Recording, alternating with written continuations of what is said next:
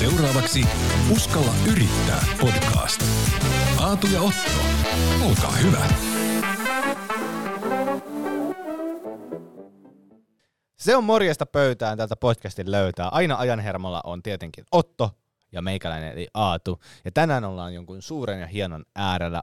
Mun ja Auton yksi maailman täyttymässä, kun podcastiin saapuu liikemaailman Zeus eli Jari Sarasvo. Kiinnittäkää turvavuot, koska seuraavan 40 minuutin aikana voi tapahtua mitä vaan. Mä oon Aatu Veikkola ja vieressäni tuoliin köytettynä on Otto Rantanen. Eiköhän mennä.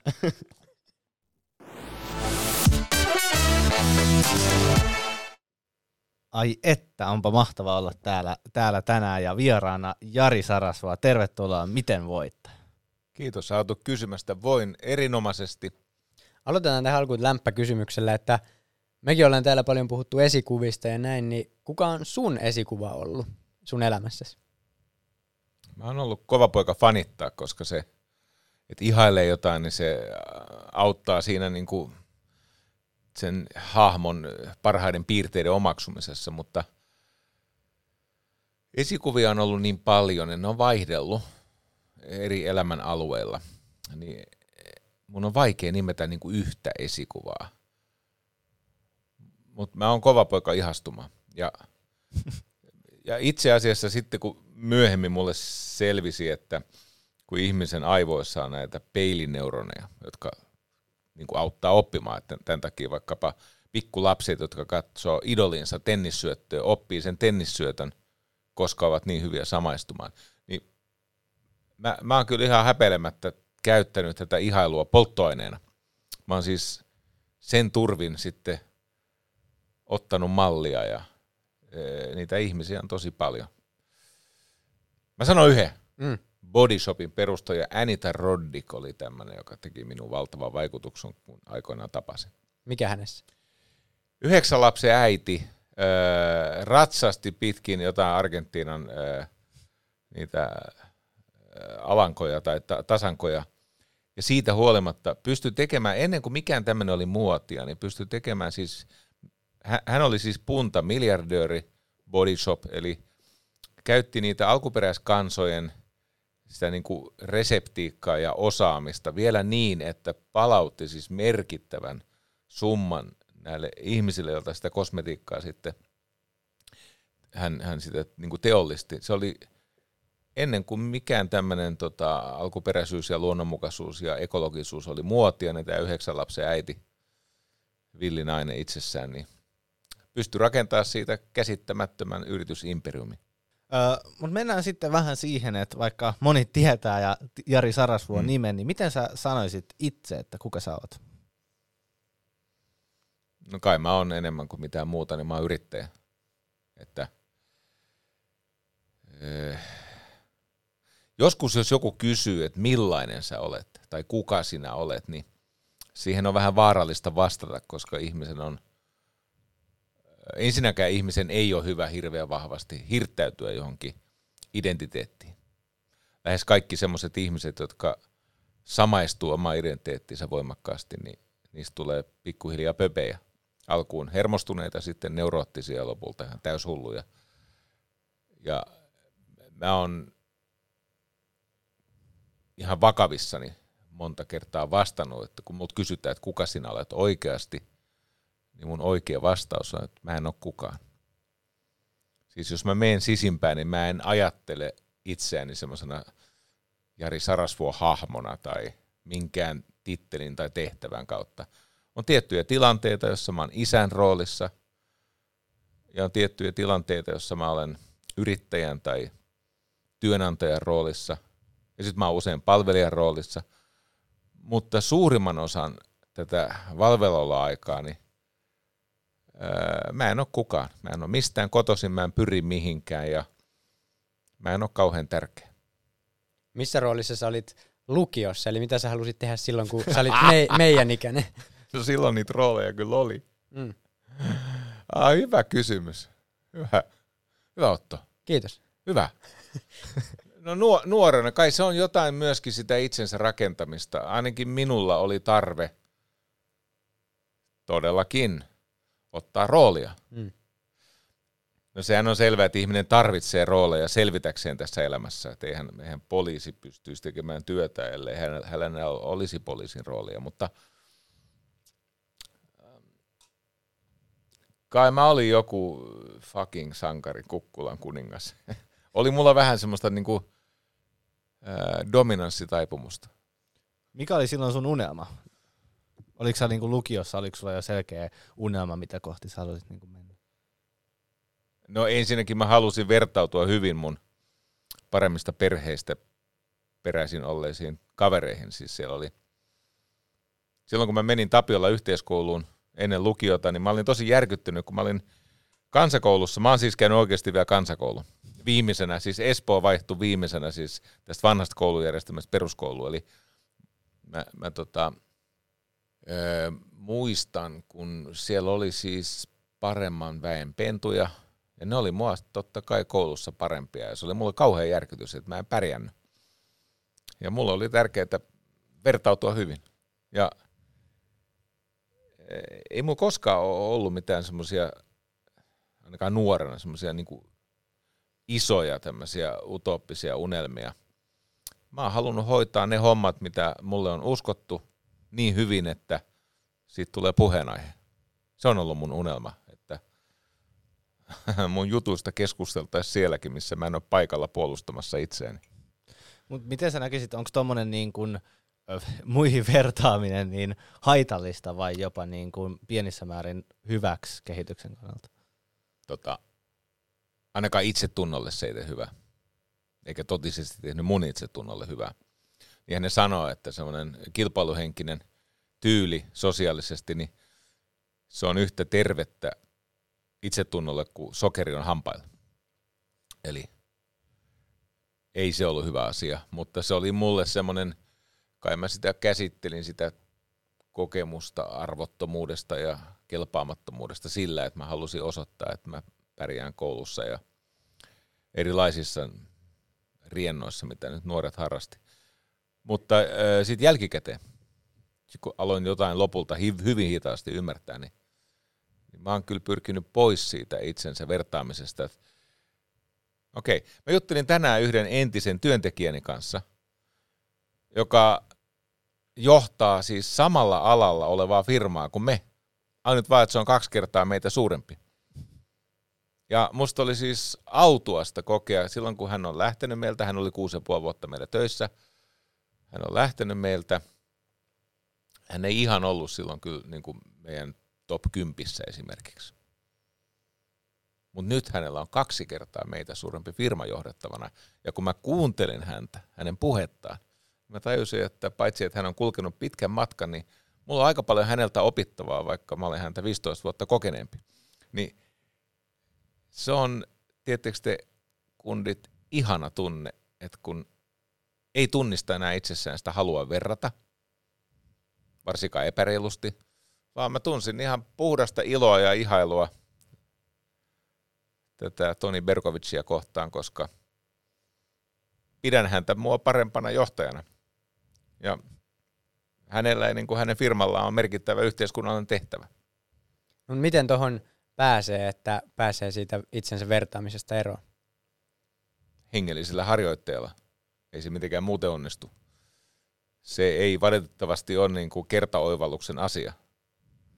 Se on niin kuin minkä tahansa hyvän kunnon harjoittaminen tai hyvän kunnon saavuttaminen tai jonkun korkean taitotason löytäminen, vaikka viulunsoitto tai joku muu vastaava, niin sä joudut treenaamaan. Siis sä joudut, siis ainakin minulla, kun mä oon hidas oppimaan, niin se on vuosien ja vuosien työ ja nyt kun tässä keulin tällä hengellisellä edistyneisyydellä, niin todennäköisesti sös, sössin tämän koko jutun ja osoitan, että puhun asioista, mistä en tiedä mitään. No niin, sitten mekin ollaan tekemässä täällä Aatun Niin. kanssa. Tämmöisiä me ollaan, mutta täytyy sanoa, että mä en ollut tossa tilassa silloin, kun mä olin teidän ikäinen. Te olette etumatkalla. No miten sitten yrittäjyys alkoi kiinnostaa ja miten sä lähit sitä kohti? No mä katsoin, kun minun isäni teki yrittäjänä konkurssin ja hän kuoli häpeään. Mä vannoin, että en koskaan yrittäjäksi. Lupasin itselleni, että sen verran mä käyn kouluja, että ei tarvitse yrittäjäksi niin kuin jäädä. Et mieluummin isoon kansainväliseen firmaan johtajaksi kuin yrittäjäksi. mun kutsumuksessa ei ollut yrittäjä. Sitten tuli 90-luvun alun lama. Mulla oli mahtava duunipaikka, aivan mahtava. Ja ura oli tosi hyvässä nousukiidossa, hyvä palkka, työtarjouksia, kaikki oli mahtavasti. Ja todennäköisesti olisin pärjännyt sillä uralla aika hyvin. Mutta 90-luvun alun lamassa mä tunsin, miten tämä kohtalo kutsui, siis se isän täyttämättä jäänyt kohtalo. Et samaan aikaan, kun markka devalvoitiin ja pantiin kellumaan ja sitten Neuvostoliitto hävisi ja jätti valtavan laskun maksamatta ja korot räjähti kattoon ja oli kansainvälinenkin lama, niin, ja, ja Suomi luhistui, niin mä ryhdyin silloin yrittäjäksi. Se on muuten hyvä hetki. Nyt kun tulee taas taantuma, eikö niin? Siis öljyhinta nousee, mm. energiahinta nousee, inflaatiokorot, kaikki tämä Venäjä eskaloi sotaa sun muuta. Nyt on hieno hetki ryhtyä yrittäjäksi. Mikä siitä tekee? Hieno hetki. Niin. No kato, nyt on se vaihe taas niin kuin historiassa, jossa instituutiot ja edelliset maailmanvaltiot menettää otteensa. Instituutiot terähtää ja horjuu ja ää, siellä ote kirpoo näiltä, jolla oli hetki sitten niin kuin valta-asema ihan mahtava. Ja se tarkoittaa, että me rotat, yrittäjä on niin kuin rotta, se on kaikki ruokana ja vaikeasti tapettava otus, niin tota, ja kestää kurjuutta. Niin me rotat nähdään tilaisuutemme. Ja ja tämä on se hetki, missä niitä tämmöisiä valtauksia voi tehdä. Ei se aluksi mitään palkitse, se on siis eikö niin kohmettuneen sormin kaivat märkää mutaa ja ei kultahippusia näy, mutta kaiva silti, jatka kaivamista, että kynnet lähtee ja sormet voi lyhetä nivelen kaksi, mutta sitten eräänä päivänä sä löydät sieltä jotain kummallisesti kellertävästi kiltävää ja, ja sitten jälkikäteen sulle vaan sanotaan, että sä olet onnekas ne, jotka sanoo tätä, ei nähnyt sitä vuosikymmenen kaivamista. Mutta miten Trainers House, mikä me nykypäivänä mm. tunnetaan, oliko se niitä sun ensimmäisiä, oliko se jo se sun eka yritys? Ei, ei, ei. Niitä yrityksiä oli muutama ja siis osa kuoli kehtoonsa saman tien, tai valtaosa kuoli kehtoonsa ja sitten osa vaan katosi ihan parempi käsi. Mutta tämä Writer Studio, josta tuli siis Trainers House, joka on nykyisin 32-vuotias, niin se ensimmäinen, ensimmäinen yhdeksän vuotta oli aika muista sekoilua. Että ei me niin saatu mitään järkevää aikaiseksi. Mutta sitten kun me oltiin selvitystilassa ja tuli vuoden 1998 Aasian valuuttakriisi ja taas oli siis niin kuin ihan helvetilliset merkit taivaalla – niin jotenkin me löysimme itsemme ja me te- tehtiin joukko tämmöisiä johtamisinnovaatioita. Ja, ja sit siitä seurasi firma, joka tasan kymmenen vuotta myöhemmin myytiin pörssiin 76 ja puolella miljoonalla eurolla, joka taitaa olla asiantuntijaorganisaatioiden Suomen ennätys, tai ainakin siellä päin. Miten se niin kuin, siinä sekoiluvaiheen jälkeen, miten se kasvattaminen niin kuin, tapahtuu? No ensinnäkin tota, pitää luottaa tiimi. Pitää pelata niin kuin tiimi vahvempaan asemaan, eikä niin, että sä käytät tiimiä ollaksesi itse ylivoimainen.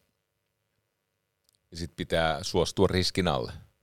Pitää hävitä näitä työ- ja pääomapanoksia, jotta joskus voisi myöskin voittaa. Ja äh, ky- kyllä se on, on siltä että – se, että jollekin palvelulle tai tuotteelle on tarve, niin se on väärä tie seurata. Siis se, että sä näet, että tolle on tarve, niin me tehdään tota, niin älä helvetissä tee. Tee vaan juttuja, jolle on kysyntää. Tämä on vähän tämmöinen vanha juttu, sanotaan, että – että kun Afrikassa ihmisillä ei ole kenkiä, niin sinne kannattaa perustaa kenkätehdas. No ootteko nähnyt paljon, että Nike ja Puma ja Adidas perustaisi Afrikkaan kenkätehtaat? Ne ei tietenkään. Se, että on tarve, ei tarkoita sitä, että on kysyntää. Eli tee vaan juttuja, jossa sun tuotteelle on markkina. Et jos ei siellä ole kilpailua, jos ei siellä ole asiakkaita, jos ei siellä ole muuta ekosysteemiä, kuten jakelutöitä tai, tai valmistajia tai se, se, että menee semmoiseen bisnekseen, jossa ei ole mitään kysyntää, ei ole markkinaa, se on toivotonta. Eli pitää olla tuote, pitää olla tiimi. Ja sitten pitää aika alusta asti alkaa rakentaa tarinaa. Pitää saada siis myös ne tunnistamaan se yritys, jota ei niin kuin alun perin kiinnosta pätkän vertaa ostaa yhtään mitään sieltä yritykseltä. Mutta se on vaan paras, että on niitä ihmisiä, jotka tunnistaa yrityksen, vaikka ehkä inhoaa sen omistajaa tai tuotetta. Se on muuten jännä juttu. Minkä tahansa tarinan vaikuttavuus on suorassa suhteessa siihen, kuinka moni ihminen tunnistaa sen tarinan, mutta torjuu sen toistaiseksi. Mennään sillä kysynnällä mm. vielä, että kuulijallekin selväksi, mitä Trainers House tekee. Meidän tehtävä maailmassa, siis meidän moraalinen oikeutus, minkä takia me jatkamme seuraavatkin 32 vuotta kaupparekisterissä, on se, että Trainers Housein tehtävä on auttaa ihmistä eteenpäin, ja me tehdään tämä kahdella tavalla. Me tuotetaan siis johtamisen tukipalveluita sekä markkinoinnin että työnohjauksen että maineenrakennuksen kautta. Eli kun kaikki on helpompaa kuuluisalle, niin me rakennetaan vahvempaa maineasemaa.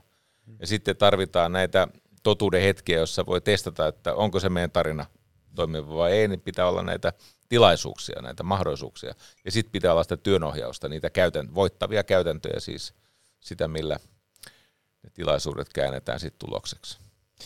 No mä, mäkin olen elämässäni tavannut ihmisiä, jotka on ollut Trainers Housein valmennuksissa siinä 2000-luvulla, kun, kun teille lähti homma niin kuin liitoon, niin palaisitko sä itse, niin kuin pystyisikö palaa siihen rooliin ja siihen tavallaan tilanteeseen nykypäivänä vielä? Ai näihin hurmoskokouksiin? No hurmoskokouksiin, mutta myös tavallaan siihen, että jos mä mietin jotain omaa juttua, niin mitä mä oon tehnyt nuorempana, niin, niin ehkä se on tehty silloin sellaisella nuoruuden vielä innolla silleen, että mä en tiennyt, että tästä voi käydä näin. Ja nyt jos mä katson taaksepäin, niin olisikin, että en ehkä nyt lähtisi tohon. Niin meillä ei ole enää nuoruuden intoa sulle ja mulle. Siis kyllä mä paskat, en pystyisi enää. En pysty. Se oli mahtavaa aikaa ja minussa ei enää ole sitä semmoista niinku, ähm, sellaista äh, halua uhrautua ja, ja polttaa itseäni loppuun kuin oli silloin. Se oli, se oli siis kertakaikkisen vimmasta aikaa. Että tota, nyt kun katson kahta aikuista lastani, niin kyllä mä ihmettelen, että miten ne on noin täyspäisiä, koska kyllä nekin on kaikille altistunut. Ne on nähnyt siis niin ikään kaiken ja sitten ne on myöskin nähnyt sen, että isä on aika paljon poissa.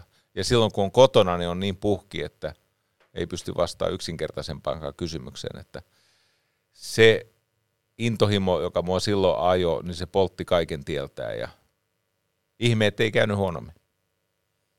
No suhun ja sun tekemisiin silloin niin liitetään usein sana huomiotalous. Niin mm. Miten sä itse näet sen? No äärimmäinen rikkauden muoto on huomio.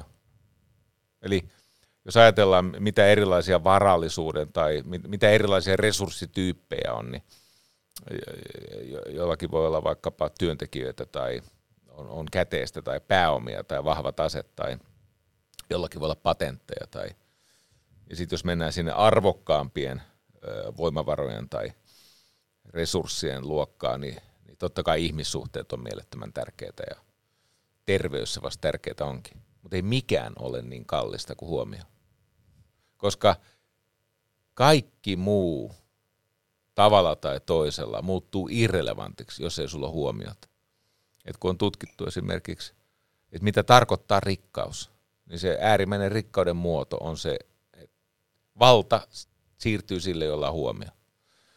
Ja nyt tietenkin se huomio pitää jollakin ansaita, ja sitten sitä pitäisi pyrkiä käyttämään viisaasti. Kaikki ei siinä onnistu. Eli niin kuin mä sanoin, me, Trainers House niin tuottaa, tuottaa johtamisen tukipalveluita kolmella eli eri sektorilla, että me tehdään siis niin kuin mainetyötä asiakkaille, sitten markkinointityötä asiakkaille, sitten valmennustyötä asiakkaille kaikki näistä on riippuvaista siitä, että saatko sä asiakkaiden huomioon. Et jos jollekin asialle tai viestille tai tuotteelle ei saa huomiota, niin se ei ole olemassa. Se on ihan yhtä tyhjän kanssa. Eli, eli, eli tota, huomio on terveyttäkin tärkeämpi asia. Mutta fakta on se, että jos ihminen saa huomiota ja hän elää mielekästä elämää toisten ihmisten kanssa ja kautta ja hän tekee järkeviä juttuja, niin todennäköisyys sille, että hän säilyttää terveytensä pidempään, on korkeampi kuin se, että ihminen ei saa huomiota. Kun sä oot tehnyt esim. kirjat Sisäinen sankari ja Sisäinen tuli, jotka meidän mm. muistohyllyltäkin löytyy, ja sitten on ollut hyvät, pahat ja rumat televisio ja on ollut paljon podcasteja ja kaikkea muuta, niin onko sä tehnyt niitä asioita niin kuin enemmän semmoista omasta palosta, vai onko tämä huomiotalous ollut siellä kaiken taustalla? Mä en ole suunnitellut mitään. Sisäinen sankari syntyi sillä tavalla, että erehdyin antamaan 1,3 miljoonaa markkaa tosin, mutta se oli silloin järkyttävä summa. Siis erehdyin antamaan Jussi Parviaiselle 40-vuotis lahjaksi 1,3 miljoonaa markkaa sillä tarkoituksella, että hän ostaa lisenssin Les Miserables musikaalin 10-vuotis juhlanäytäntöön. No se meni ihan vituiksi, niin kuin kaikki Jussin kanssa menee. Ja, ja tota, sitten me oltiin selvitystilassa. Me, me jouduttiin siis selvitystilaan koska se seikkailu kaikkinensa maksoi kolme miljoonaa. Ja sitten kun mä olin just ostanut perheelle ensimmäisen oman kodin sadan prosentin lainalla, ja mä tajusin, että saatana, me ollaan katolla kohta. Tästä ei tule mitään. Niin Ritva Serkomon kanssa, meillä oli siis meidän Ronja, oli ehkä, Ronja oli kaksivuotias. Ritva Serkamo, joka oli mun lähin työkaveri, me vuokrattiin semmoinen neuvottelusviitti, Hanasaaresta ja sitten Ronja istui koko pitkän päivän pöydällä ja seurasi meidän puhetta. Ja me suunniteltiin, että miten me selvitään tästä Les Miserables Jussi Parviainen kuviosta. Ja sitten mä keksin, että mä kirjoitan kirjan, joka synnyttää Suomeen tämmöisen self-help-genren. Mä, mä kirjoitan kirjan, ja sitten mä keksin, että sen nimi on Sisäinen sankari. sitten me soitettiin VSOYn varatoimitusjohtaja Jorma Kaimiolle ja mä sanoin, että mä kirjoitan kirjan, jos tulee bestselleri ja se aloittaa uuden kustannusgenren Suomessa. Mä kuulin hänen äänestään, että hän on kuullut tämän tyyppisiä uhopuheluita aikaisemminkin, mutta hän antoi mulle Kristiina Uurasmaan kustannustoimittajaksi ja vuonna 1996 se muutti kaiken. Ei aikaakaan, kun siitäkin on kohta 30 vuotta. Ja sama asia HPR, niin en, en mä, äh, mä etsin siihen ihan muita juontajia ja sitten se ensimmäinen juontajaehdokas ei toiminut ja ehdotin siihen Simo Rantalaista ja sitten ei mulla ollut aikomustakaan siihen lähteä juontajaksi. Mutta Saku Tuominen ehdotti, että Jari, että voitko sä ottaa sen toisen, toisen miesjuontajan paikan. Okei, mä oon ollut oikeassa paikassa, se on totta. Sitten siellä on ollut satunnaisuutta – eli onnekkuutta. Ja sitten mä oon tarttunut siihen ja mä oon raidannut sillä. Mä en ole ikinä ajatellut, mä en ole, mä en ole niin kuin kalkyloiva ihminen. Mä oon tämmöinen hetken lapsi. Et ne jutut, mitä mä oon tehnyt, kaikki nämä saatana pörssiin menot ja muut päättömyydet, niin se on tämmöinen fucking oikku. En vaan ole kauhean kalkyloiva ihminen. Mutta on aika mieletöntä, koska niinhän siinä just kävi, että sisäinen sankari aloitti self genre niin Siitä tuli self genre Ovelasti juonit. Niin. Joo. Mutta miten sitten pörssiin menon jälkeen, niin sä irtaannuit hetkeksi Trainers. Houseista. Mm. Miksi? No, mulla loppui vähän puhtia, katos uskoja. Meillä oli 49 miljoonaa euroa velkaa ja vastuita, ja sitten kuitenkin 44 miljoonaa euroa liikevaihto romahti 6,7 ja 450 ihmistä piti sopeuttaa 37. Ja meillä oli siis toimistot Pietarissa ja Düsseldorfissa ja Amsterdamissa ja onneksi Lonto oli, Lonto ja Dallas oli niin kuin ennen mua jo putsattu pois, mutta Pietari, Düsseldorf, Amsterdam, Tukholma, Tampere, kaksi toimistoa Helsingissä, oli pikkasen kuluja, tätä niin sanottua overheadia. Eli me oltiin over our heads. No anyway, en mä uskonut, että me välttäisimme konkurssin ja mä niin kuin masennuin. Miltä se tuntui tota, siitä Trainers Houseista irtautua? Se oli ihan hirveätä. Sehän on siis oman perheen jättämistä ja niin. lasten hylkäämistä ja tunsi itteni niin kuin luopioksi. Mutta teit sen silti?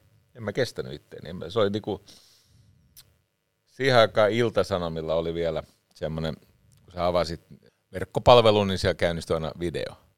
Mä muistan, kun mä olin Trainers Housein hallitus, siis pörssiyhtiön hallituksen, pörssin päälistan yhtiön hallituksen kokouksessa, jota veti Arne Aktaan. silloinen hallituksen puheenjohtaja. Sitten sieltä käynnistyi joku Sanomien viihde osasto, joku ihan niin kuin, että jonkun tissit on näkynyt kesken hallituksen koko. Mä olin niin puhki ja pihalla. Että en mä jaksanut seurata, miten ne siellä jutteli. Mä ajattelin, että mä katsoin jonkun tissejä. Mutta kun se käynnistyi se video sieltä, nykyisin se on armollinen, että se on mutella ja, Joo. ja se...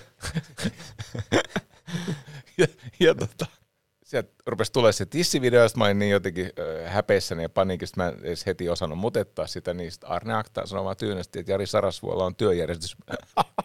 mä en pysty työjärjestyspuheenvuoro. Mu- muutetaan agenda. no silloin mä tajusin, että et, okei, että eihän mä täältä hallituksesta pakoon pääse.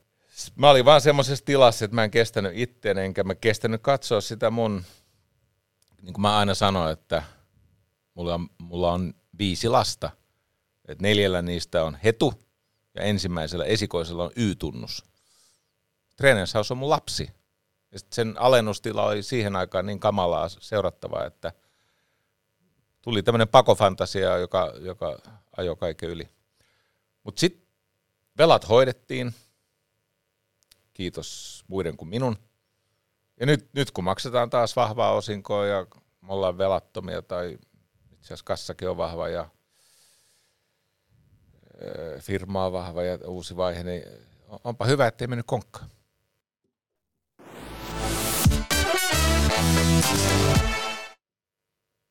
Yes, ja tervetuloa takaisin Pikku Breakilta vieraana Jari Sarasvuo. Mahtavaa, että tulit. Kiitos, että mä sain tulla tänne. Tämä on itse asiassa aika mieluisa. Se on hyvä kuulla. Öö, tässä ollaan puhuttu vähän siitä, niin kuin meidän koko podcastissa on puhuttu paljon siitä, että miten nuoret vois mennä eteenpäin ja mikä Mm. ajaa ihmisiä, niin mikä motivoi sua? No kyllä, jonkinlainen kasvu ihmisenä ja ammattilaisena, siis eteenpäin pääsy. Mä, jotenkin itse koen, että ihmisen tehtävä tässä maailmassa on tehdä maailmasta parempi paikka ja se onnistuu ainoastaan, jos oppii uusia asioita ja pääsee eteenpäin. Kyllä se edelleen minua innostaa. Mitä sä oot oppinut yrittäjyydestä, kun tässä on nyt pitkään lanttu ehtinyt pehmetä? Yrittäjyydessä on kysymys siitä, että sä luot riskiposition ja sen jälkeen sä teet kaikkes, että se riski ei toteudu. Eli loppujen lopuksi yrittäjyydessä on kysymys varautumisesta. Yrittäjyydessä on kysymys siis riskiaversiosta. Moni ei tätä tajua, mutta okei, täytyy ottaa riskiä, mutta riskin ei koskaan tule olla luonteeltaan tai mittaluokaltaan semmoinen, että ei ole varaa menettää niitä panoksia.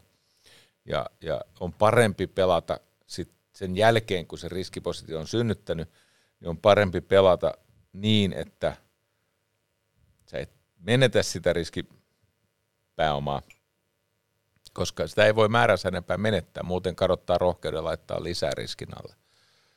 Ky- kysymys on siitä, että luodaan arvoa muille, ja se arvon luonti itsessään edellyttää riskinottoa, mutta sitten pitäisi jatkaa sitä peliä niin, ettei menetä tätä pelin lisenssiä, eli siis saa jatkaa peliä. Et aikoinaan luin semmoisen sarjayrittäjä kuin Bo Peabody kirjan Lucky or Smart. Sen idis on se, että sen verran fiksu tarvii olla, että tajuaa olevansa onnekas. Ja sen, sen kirjan niin kun, musta se keskeinen ajatus on se, että if we survive, we will succeed. Et jos tästä selvitään, me muuten lopulta myös menestytään. Eli se on, se on, se on riskin hallitsemista. No mitä sitten, kun käy tällaisia Les Miserables tapahtumia ja hommat kusee, niin miten niihin omiin epäonnistumisiin ja virheisiin pitää suhtautua? No siinä vaiheessa mä olin vähän niin kuin sitä mieltä, että bygones. Eli se oli semmoinen vaihe mun elämässä, että mä totesin, mä alaskirjasin sen saman tien ja totesin, että no Että se meni nyt. se meni jo. Et tota, mä muistan, kun Juha Tynkkynen huusi mulle, se on siis mahtava hahmo tämä Tynkkynen huusi, että Jari!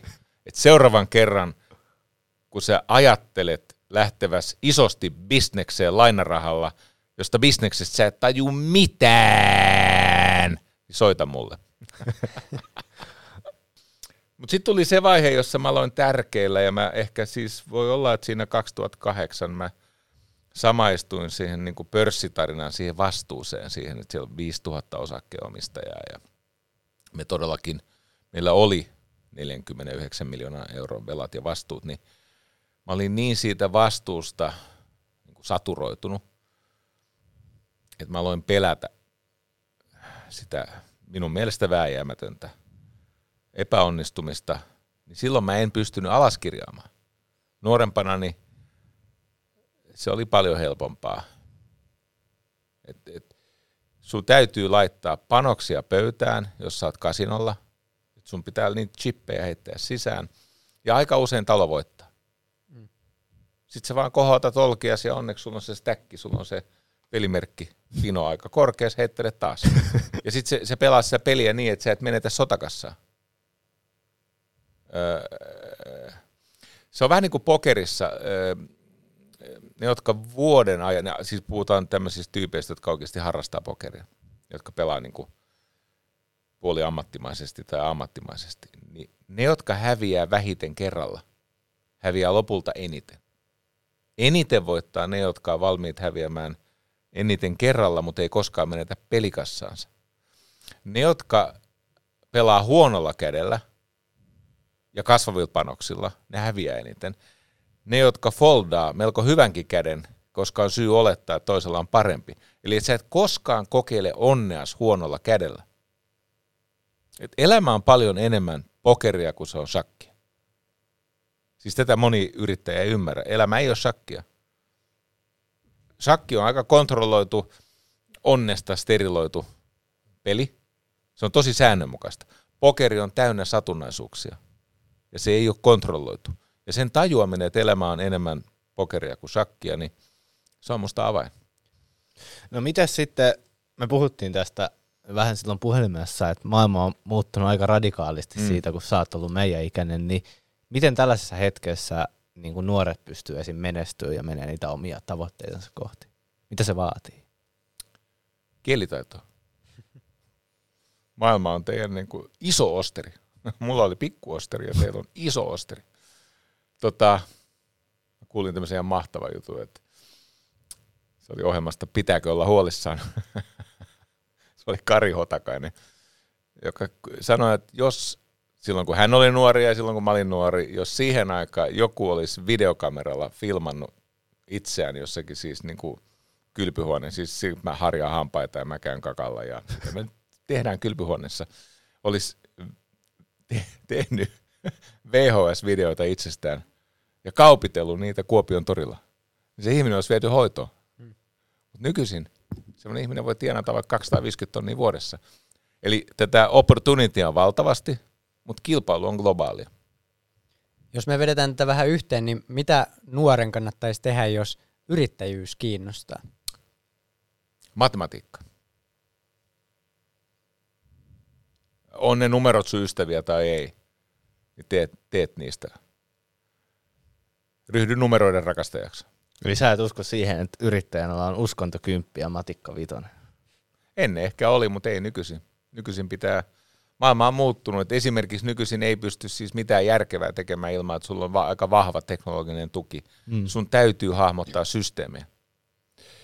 Eli tuo on ihan hyvä, hyvä muinainen sanonta, uskonto kymppi ja matikka vitonen nykymaailma on sellainen, että, että jos et sä hahmota asioiden niin kuin todennäköisyyksiä ja suhteellisuuksia, ja en kyllä löisi kenenkään semmoisen puolesta, joka on niin kuin numerosokea. Suosittelen sitä matikkaa. No, mitä sitten, kun nuorena saattaa tuntua, että on hukassa ja ei tiedä, mm. niin kuin, että mitä tekisi seuraavaksi? On niin paljon vaihtoehtoja, niin mitä sä haluaisit sanoa sanoa siinä tilanteessa? Sillä ei ole mitään väliä, että on hukassa. Mä oon eksynyt itseni tähän. siis mun elämä on siis johdonmukaista eksyilyä. Mä oon hyvissä naimisissa, mä oon tietääkseni terve, mulla on ihan riittävästi äsettejä, vaikka vähän niin kuin pelaisinkin niitä pois. Eli mun pointti on se, että sillä on mitään väliä, että tiedäksä mitä se tulee. Meet tonne ja osallistut maailmaan, teet juttuja ehkä tärkeä juttu on se, että tapaat ihmisiä. Se sosiaalinen pääoma, se, että sä tunnet riittävästi kiinnostavia ihmisiä, se tarkoittaa sitä, että sulle vääjäämättä aukeaa ovia, joiden takana on jotain ihan satumaista. Eli, eli kyllä se sosiaalinen pääoma sit lopulta on se kaikkein suuri juttu, että pidätte hauskaa, eksyilette, älkää menettäkö lopullisesti pelillisenssiänne. Ja, ja tota, elämä koostuu ihmisistä, tavatkaa niitä. Eikä kaikkien tarvitse siis menestyä siltä tavalla kuin vaikka, mä nyt niin kauhean menestynyt on, mutta e, on muitakin menestyksen mittareita kuin se, että onnistuuko myymään yrityksensä pörssiin. On paljon parempiakin menestyksen mittareita. No, mitä sitten sä sanoit tuossa, että sua motivoi se kasvaminen Mm. ja sitä, niin mitä sä haluaisit vielä tulevaisuudessa saavuttaa? No, mullahan on tämmöisiä vähän ehkä infantiileja ajatuksia, että jos vielä kerran pystyisi vaurastuttamaan niitä omia työkavereita. Mä oon onnistunut siinä muutaman kerran. Et ne tyypit, kenen kanssa mä teen työtä, että niille kävisi hyvin. Et rahalla ei enää ole siis varsinaista tämmöistä vaihtoarvoa mulle. Et ei ole mitään, mitä mä voisin ostaa sillä. Sillä on tietenkin itseisarvo, se, se kertoo siitä, miten peli sujuu. Siis se on niin score. Mitä vielä sä haluaisit, että jokainen muistaa tästä keskustelusta? Sitä, että toi on ihan kiva poika, vaikka se joskus vähän keulii. Hei Otto, mennään tämän ö, jakson oppeihin ja koppeihin. Mitä teikäläinen on oppinut? Mä opin sen, että, että huomio on yksi rikkauden laji ja yksi tärkein, ja sitä huomioonhan mekin täältä vaan koko ajan haetaan, sä ja mä ja Aatu. Kyllä. Mitä sä opit? No, kyllä mä opin niin kuin Jarilta kokeneena yrittäjänä, yrittäjältä, että, että kysyntä on isompi kuin tarve. Et varsinkin ihan huikea tunnelma on, oli uskalla yrittää messuilla ja muuta, mutta just se, että, että kun fir- lähdetään miettimään sitä uutta firmaa, niin lähdetäänkö miettimään se, missä on kysyntää vai että mille on tarvetta. Otto, sä saat aloittaa. Mistä sä oot ollut viime aikoina innostunut? Kiitos. No tämän loppukäynnisosion aloittaa tällä kertaa semmoinen passiivinen Facebook-ryhmän seuraaminen, kun kuitenkin entisenä hämeenlinnalaisena, niin mä oon semmoisessa He- Hämeenlinna Facebook-ryhmässä, se on ihan mahtavaa, kun ihmiset riitelee siellä, ja sitä sitten voi oikein katsoa, kun ne tuo omia kantojaan esiin. Jotenkin semmoista hupia, vähän niin kuin olisi tämmöisellä, tiedätkö, kolosseumilla gladiaattorit taistelee, mä katson sieltä katsomoista, niin maksanut ylärivin paikan, niin se on ihan mukavaa puuhaa. Se on tuonut mun kevääseen iloa jostain syystä tosi paljon. Aika jännä, koska Se on tosi jännä. Yleensä, kun mä luen sitä, niin mulla vaan menee niinku toiseen. Otsasuori. Joo. Joo. No mistä sä oot innostunut viime No aikoina? mä oon kyllä innostunut siis musiikista ja äh, mä tutustuin tällaiseen artistiin kuin Miri, joka on nouseva tähti Suomessa ja, ja Miri tekee tämmöistä niinku Suomi-iskelmää, joka on tämmöinen vähän letkeä, vähän siinä on semmoista latinalaista tunnelmaa ja mulla aika harvoin ei ole vähän aikaan tullut sellaisia hetkiä, että kun mä kuuntelen musaa, niin tiedätkö, jotenkin se on semmoinen kokonaisvaltainen kokemus. Joo. Et mulla joskus Abban biiseissä kävi silleen, että kuuntelin niitä, niin tavallaan tuli semmoinen koko kehon Mm. tunne, että tässä on nyt jotain. Niin kun mä kuuntelin tätä Mirin vaarallinen kela ja sitten uusinta Keko Salatan kanssa voidaan vaikka erota biisiä, niin tota, tuli se tunne ja mä olin siitä hirveän niin kuin innostunut, että se tunne palasi jälleen ja, ja olen myös innostunut Mirin puolesta siitä, että mä uskon, että hänellä on aika vahta, vahva ja valtaisa tulevaisuus Suomessa. Suomi musa tarvitsee sitä. Mistä oot Jari ollut innostunut?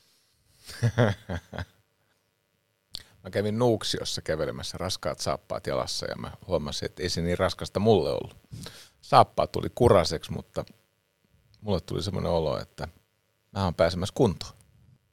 No onneksi energiaa ja tehokkuutta löysi tästä keskustelusta. Kiitos, että pääsit meidän vieraaksi. Kiitos itsellesi. Kiitos. Kiitos Otto. Kiitos Jari. Kiitos Aatu. Ei kun kiitos Otto. Kiitos Aatu. Kiitos Aatulle. Kiitos kuulijalle. kiitos kuulija ja nähdään ensi viikolla. Moikka. Moikka. Kiitos kun kuuntelit jakson. Ja hei, koko keskustelu löytyy myös YouTubesta. Tätä podcastia tuottaa Nuori Yrittäjyys ry, joka löytyy kaikista someista at nuori yrittäjyys. Ensi viikkoon.